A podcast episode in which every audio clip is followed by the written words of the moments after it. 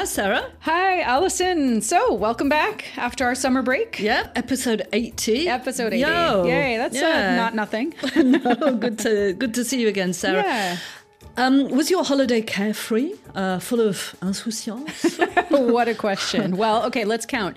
Massive heat waves, um, forest fire a few kilometers away from my, where I was, you know, but Drought. yeah, drought, you know. Well, but we did manage to take in a bit of a break and eh, slightly carefree, I'd say. Well, President Macron wants to make sure that we take the rentrée, as they call it, seriously. Ah. yeah. No more carefree. No, No- no, no more- no. insouciance. Carefree's out. Okay. Carefree's out. Concerned and worried is in. He was rather untypically downbeat in his first cabinet meeting at the end of August. Um, he said that we could be in for a rough ride this winter and that France is facing a new era of instability. This, of course, uh, caused by global warming um, and the war in Ukraine. Je crois pour ma part que ce que nous sommes en train de vivre est de l'ordre d'une grande bascule ou d'un grand bouleversement. What we are currently living through is a kind of major tipping point or a great upheaval, he says. We're living the end of what could have seemed an era of abundance. Hmm, an era of abundance. Hmm. I mean, I guess that's true, right? Like uh, we have been consuming too much. I mean, hmm. well, that's a point of view, but you Yeah. know, like there there is a sense We of live in of- a consumer society. consumer society, yeah. But uh, it's true that the choice of words is interesting and probably fell kind of flat, right, with those who hmm, did not spend their summer on the beach. Yeah, or riding jet skis, like Macron was seen doing uh, on his holidays. Yeah. Yeah, yeah. Many people do not feel like they've had much abundance lately here in France. In the last few months, they've been struggling to pay bills with rising inflation, which is, you know, a worldwide problem, but very much hitting France too. Yeah, and one of the big union leaders said Macron's comments were misplaced, given that millions here are unemployed and in a precarious situation. But the president clearly felt that he did have to warn people that we could be in for a, a, difficult winter. He'd already said similar things earlier in the summer that France was facing energy shortages and high prices in the wake of the war in Ukraine. Uh, Prime Minister Elisabeth Borne has also been talking about the risk of energy rationing this winter. She's called on companies to reduce their consumption and draw up, for example, energy saving plans. And the public is being, we Yeah. are being encouraged to turn down the heating, for example, to 19 degrees. Yeah, stay Uh, cooler in the winter. Yeah, not heat so much. Yeah, use less gas, for example. Yeah, because gas, right? That's the issue. Sanctions on Russia following its invasion of Ukraine have led Russia to cut off gas supplies to much of Europe, including France. So we found other sources, but the gas shortages have pushed up prices. Um, though it has to be said that France is better protected than some neighbors because it, it doesn't really rely on much gas, right? No, France imports only around 16% of its gas from Russia compared to 55% for Germany. Ah. And France says that around 90% of its gas needs are covered for this winter. It's mainly used for heating. Unlike Germany, most of France's electricity comes from its own nuclear power plants, and only around 10% of it comes from hydrocarbons, including gas, and then the rest from renewable energy. Okay, so if France isn't that reliant on gas and on mm. Russian gas imports, what's the big deal? Why is it freaking out? Well, the main reason is that more than half of France's 56 nuclear reactors are currently offline. So Ah. that's, yeah, so that's 32 of them are out for the moment, either for routine maintenance or because of corrosion issues. This week, France's main electricity provider, EDF, suddenly announced that all the nuclear plants would be up and running by the end of the year. Oh, just like that. Hunky-dory, yeah. Okay, snap your fingers. There you go. Mm, but it's not that simple. Ah. I spoke to Yves Marignac. He's a nuclear energy expert with Negawatt. That's a, a French think tank pushing for low carbon energies. He told me that EDF's promise isn't realistic. the signal is reassuring but unrealistic. I mean, there's no way EDF could restart all of the 32 reactors by this winter. Even EDF's schedule of uh, restarting them gradually uh, with uh, an end by um, February is not likely to happen, mostly because reactors that have been uh, concerned by this safety stress corrosion issue need some repairs, and these repairs can't technically be uh, complete in such a short period.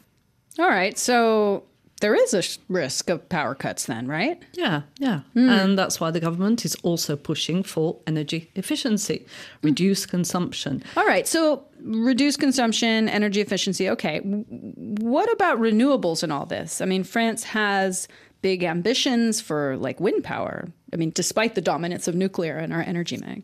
Yeah, it's interesting, isn't it? Because France wants to take the amount of electricity coming from wind power up from the current 8% to 15% within uh, the next few years, within a, before a decade. There are around 8,000 onshore wind turbines in France for the moment. Most of them are in the north of the country, where there are strong and regular winds.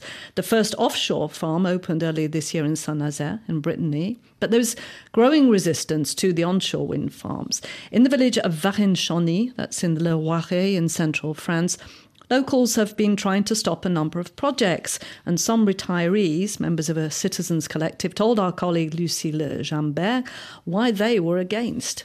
Je suis furieux. Des monstres pareils dans le paysage. I'm furious. They're monstrous blots on the landscape. He says they they damage wildlife. There's the noise, the flashing lights. It's ugly. It's spoiling the French countryside, she says. Wind farms are simply there to fill the pockets of foreign promoters and construction companies, says this man. The French department with the most windmills, Sarah, is the Somme. It's got 747. They've provided much needed tax revenue to what is a relatively poor part of France, but still, a number of associations have been set up to take wind farm companies to court to try and stop the development. The village of Montagne Fayel, west of Amiens, in the north, has 50 windmills nearby. More than 125 others are authorised, and then many more are in the pipeline. Julie Sandry moved back there after leaving Paris. She doesn't oppose wind farms outright, but she told our colleague Lise Lebec that there are now just too many of them. Notre campagne, en fait, se retrouve totalement transformée peu à peu Euh, Our countryside is being completely transformed bit by bit. It feels like I'm living on an industrial wind farm. The windmills are 180 meters tall, so it's heavy industry. It doesn't feel like a rural area anymore. Euh, and it's not just the visual blight, there's also the noise. Euh, ici, régulièrement, en été, dès qu'il fait chaud, on est obligé de laisser les fenêtres fermées. When it's hot, we have to keep the windows closed because of the noise.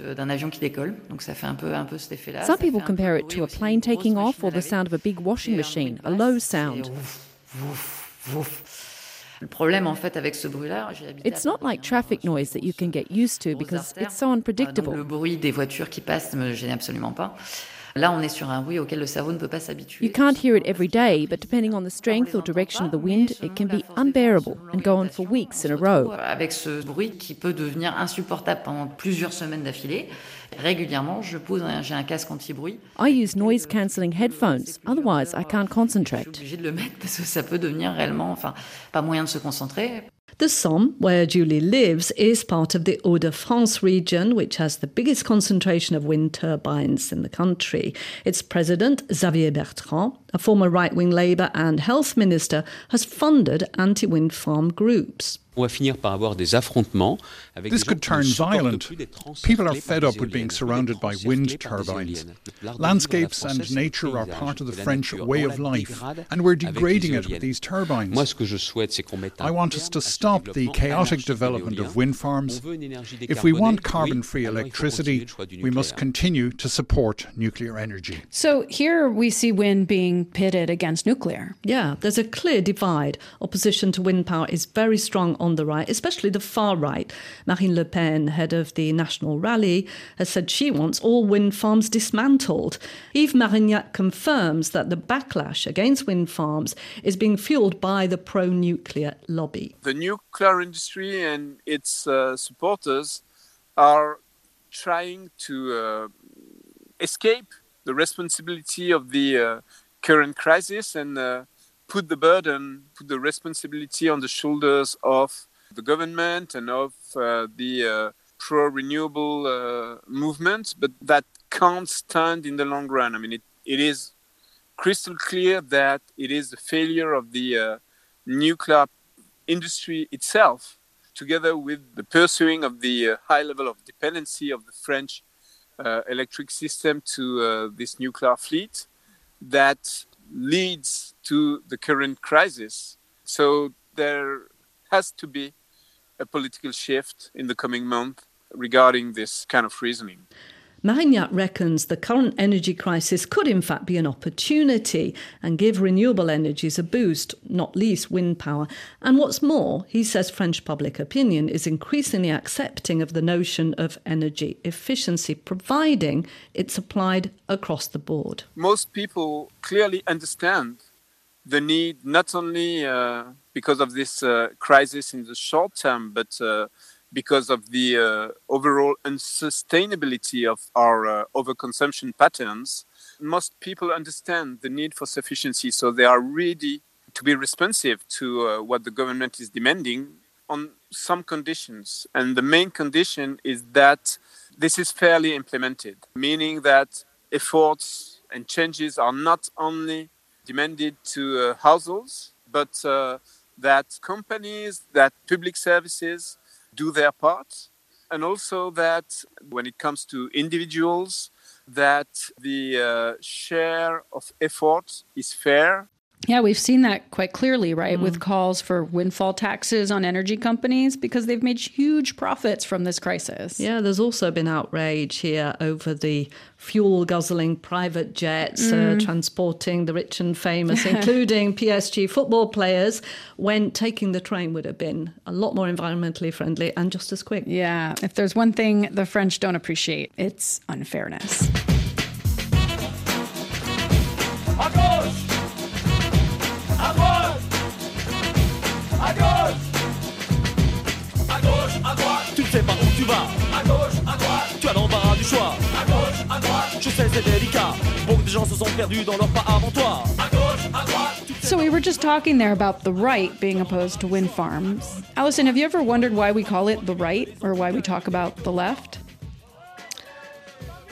that's a, that's a, I guess not. no, that's a really interesting question, though, isn't it? Yeah, well, yeah. The, the, term dates back to the time of the French Revolution, mm-hmm. when members of the National Assembly sat on one side of the chamber or another, depending on their allegiance to the king. So many things go back to the revolution in this country. Yeah, yeah, okay. you can't escape yeah, it. It was a seminal moment. It was, it was. So, September 11th, 1789, 233 years ago this week, Two months after the storming of the Bastille, members of the Constituent Assembly gathered to debate whether King Louis XVI should be granted veto power. Mm.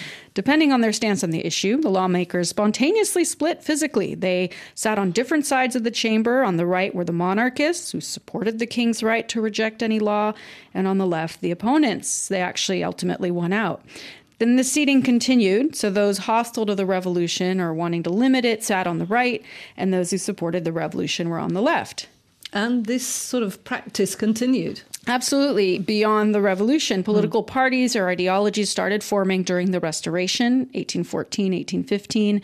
The Royalists sat on the right, those backing the Constitution were in the center, and then the Independentists sat on the left. Mm. By 1848, the two sides, they were the Democratic Socialists versus the Reactionaries, and then they defined themselves with uh, red or white flags. So we start getting the visual differentiation there. Mm-hmm. Um, and then the terms were adopted by political parties during the Third Republic in 1871. So you have the Republican left, the center right, the center left. By the 20th century, these ideas of left and right became associated with specific ideologies, you know, describing beliefs, not just where you sat mm. politically. Over the years, you could see these divisions Republicans versus conservatives, Universalists versus nationalists. Mm. So, a case in point might be the, the Dreyfus affair mm-hmm. that we've talked about in the past. So, this was this uh, Jewish army captain who was wrongly accused of spying for Germany.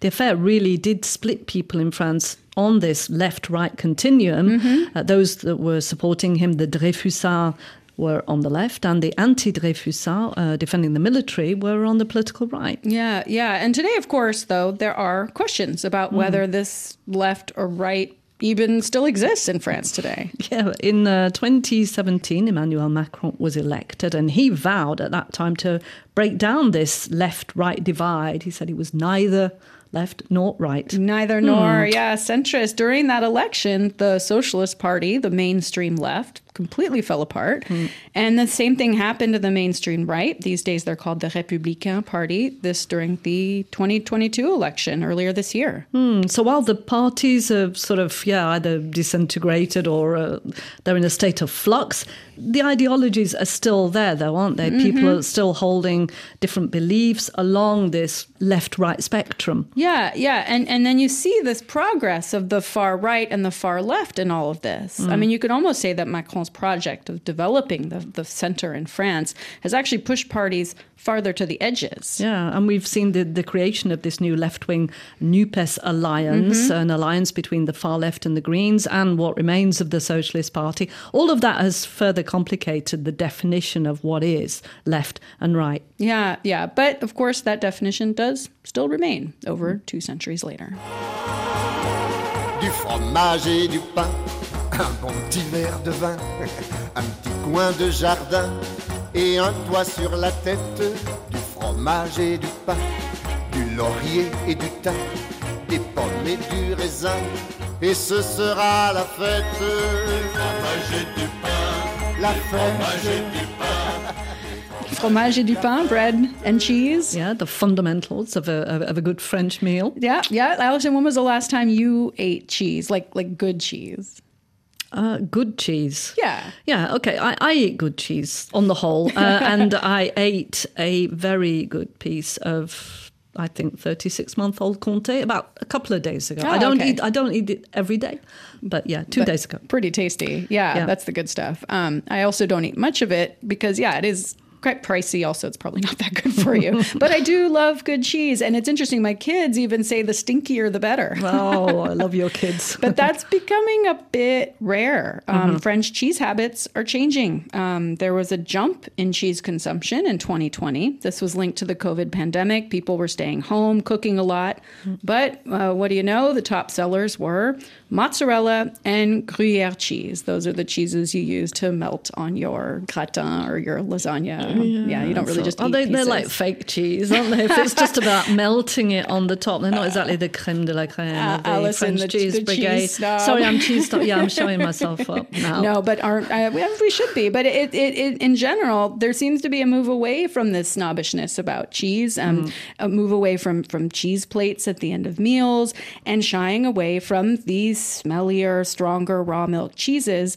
Um, perhaps the most famous is Roquefort. Yeah, this is this blue cheese made uh, of raw sheep's milk, as you say. It's it's pretty intense. It is intense, yeah, yeah. yeah. And um, but but well known around the world, and it was the first cheese to get an AOC label or AOP, this protected status, and so it can only be made in the village of Roquefort in the Aveyron region of southern France. It's a region I know pretty well. I spend time there in the summers. Um, this year, I got interested in, in some of the other cheeses that are being produced in the area, in the shadow of Roquefort, mm. as it were. I visited a sheep farm that does both. They both provide milk to Roquefort, but also produce their own cheese. It's 5 p.m., and the sheep on the Séguin farm are getting ready to get milked. A group of visitors is watching. The sheep know what to do. They gather in the barn, lining up to climb up a ramp into a milking carousel. Each sheep lowers her head into a container where there's a small amount of grain to eat. A farmer attaches suctions to the two teats on her udder, and it takes a few minutes for the carousel to make a round. Then the sheep gets off. This happens twice a day, and much of the milk is sent to the village of Roquefort, 60 kilometers away, to make the famous blue cheese. The king of the cheese and the cheese of the king. Rémy Seguin runs this farm with his brother. They took it over from their parents in the year 2000. We sell a part of our milk to Roquefort to make the Roquefort. Roquefort got protected status in 1925. It was the first AOC or AOP cheese in France. Today there are 40 of them. Each AOP cheese has specific rules on where and how it can be made, from what the animals eat to the way the cheese is treated. Roquefort, for example, can only be made from milk from a specific breed of sheep, the Lacaune. Lacaune sheep are not cute and fluffy. They have blunt heads, they're very muscular. They're made for the terrain around the Roquefort caves, the Larzac and the neighboring plateaus, which are made of limestone, which doesn't keep water, and it's difficult to grow anything. It's best used as pasture land, and the landscape has been shaped by the pasturing animals for hundreds of years. Milk for Roquefort must come from farms within a 100 kilometer radius around the village, and the Séguin farm is in that zone. But increasingly, Remy and his brother have been using their milk to make their own cheese, which their parents started making in the 1980s. My mother started to sell cheese on the market in the years uh, 1986 and 87. But before, uh, my grandmother used to make cheese for the family as a lot of farm uh, in Aveyron. But my mother started to sell the cheese on the market. Our parents get the intelligence to continue something that was natural in every farm, made our home cheese with the, the milk of the farm. Today, the farm sends 40% of its milk to Roquefort, which has been made in the region for a very long time. It's difficult to know exactly when it started. There's a legend of a shepherd who forgot his lunch of white cheese by the caves at Roquefort and then returned later to find it veined with blue. And he tasted it, of course, and found it delicious. Some say that Pliny the Elder referenced Roquefort in 79 AD when he praised the cheese from Gaul. What is for sure is that Roquefort sur Soulzon, the village where the cheese is produced and aged in the underground caves, was well established by the early 15th century. King Charles IV gave a monopoly to the town in 1411. The AOC in 1925 followed an expansion of the cheese in the 19th century. Société, today's largest of the seven remaining Roquefort producers, was founded in 1842 when 15 producers joined forces. They worked to make their cheese known around France and around the world. They bought ads and built railroads. In the 20th century, Société encouraged farmers to specialize in milk production and drop their own cheesemaking. That was the a lot of people do in the years 60 or 70. They stopped their own fabrication to make only milk for the industry because industry said don't make cheese, don't uh, lose your time with this, just make milk, we'll do the cheese. It was a good opportunity for the farm to develop, to make more milk, to separate the production at first time, it was a good solution because it's very difficult to make cheese, to sell them, to make regular cheese all year long. So it was a good solution. Société was bought by Lactalis in 1992. Lactalis is the largest dairy in the world, owned by a French family. Today, the company produces 70% of all Roquefort cheese. The second largest producer, Papillon, is owned by France's second largest dairy, Savencia Fromage and Dairy. But sheep farmers themselves are now turning back to making cheese. They have access to techniques their ancestors didn't have. It's much more easy for us to make cheese than our parents. The condition was much more difficult. We have uh, technique people to help us, and it wasn't the, the same thing for our parents in the years 1980s. The technology is there, but not the know how. Now, a lot of people want to make cheese, but not a lot of people know how to do cheese and we are lucky with our, my brother to have this knowledge continue from generation to generation and we are very proud very happy to continue this We're here at the Séguin farm in August, and there are lambs in the barn. This is unusual for a farm that produces milk for Roquefort. As part of the AOP, Roquefort only takes milk from January through August, which means the sheep give birth in November and December only. The problem was that uh, we don't have milk from uh, September to December or January. That's why my parents started to have a second troop of uh, 200, 250 sheep in the year 1996 to have milk from September to January. That's why we have lamb. You have, can, you have seen the lamb on the farm during the summer. The milk from these sheep is used for the farm's own cheese. They make three kinds a small hard cheese called the Pitchounette.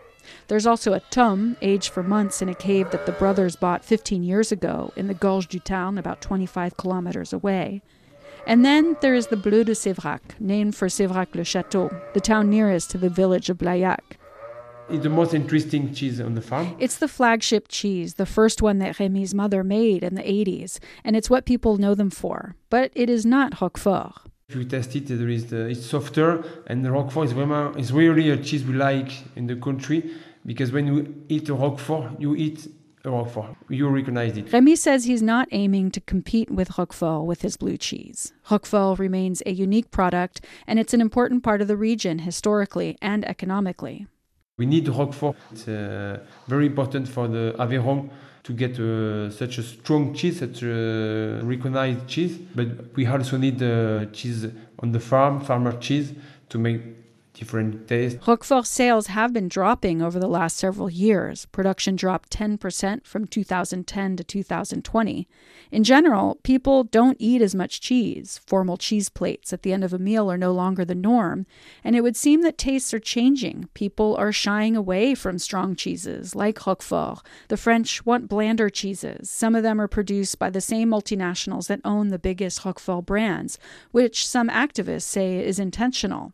They blame Lactalis for trying to degrade the AOP requirements to be able to make more cheese for cheap. But Rémy Seguin sees the situation differently. He says that maybe the drop in Roquefort sales is due to there being just more choice. Over the last 20 years, sheep's milk has become more widely known in France, which means there's more diversity. More variety, more type of cheese. Since the year 2000, people speak much more about uh, sheep milk, so it helps us to diversify. He's also experienced an increased interest in local products. He sells his cheeses at local markets, he talks to buyers, and they want to know where their food is coming from. We have seen this much more with the COVID. There is a return to the local. People want to buy good cheese, to know the story of the cheese. That's why when we make the visit, we can receive 30, 40 people on the farm to explain our job or job of farmer, of cheesemaker. And uh, this story made the difference, I think. The people want to know. So the cheesemaker, Remy Seguin, says people are still interested in cheese. That's good to know. Mm. So what's behind the drop in consumption then of some of these smelly cheeses? Well, it's interesting when you look at the the numbers of the AOC, AOP cheeses, the the sales or the production of it, you actually see that they have been actually going up each mm. year as a whole. There's 40 of them in France, these protected cheeses, but not Roquefort. Um, that's dropped 10% over the 10 years, as we said. Um, so it's more the Comtés, the Abondance, these sort of alpine cheeses that are a bit smoother on the palate. Those have been going up. Mm. Roquefort, maybe harder to take. So tastes perhaps are changing. Price might also be an issue. Yeah, let's be honest. Roquefort mm. is expensive, yeah. you know, especially when you're buying it in big cities away from the, the place where it's produced. Uh, you know, it can be as much as 40 euros a kilo. Yeah, yeah, very expensive. And, and so if you're not eating as much and you're not serving it to your kids, they're also not learning to eat it. And there's this cycle here. And of course, there's a change in the way people eat on the go, simple, easy to eat foods. Definitely not the definition of smelly cheese. Pas de bon repas sans fromage, dit l'adage. Mais le gourmet ajoute encore sans fromage de Roquefort. Hmm. A little ad there for Roquefort. yeah. That's it for Spotlight on France. Spotlight on France is a production of Radio France International. This episode was mixed by Cécile Pompiani. Uh, if you've got any comments about this episode or any others, or any general comments you'd like to make, then why not send us an email at spotlight.france at rfi.fr. We would really love to hear from you. We're also on Instagram, Spotlight on France. We'll be putting pictures and videos of sheep this week. Go there, check it out. Bye. Um, you Dolly. Can, you can find previous episodes at rfienglish.com or wherever you get your podcasts. We'll be back in two weeks' time on Thursday, September the 23rd. Bye, Sarah. Bye, Allison.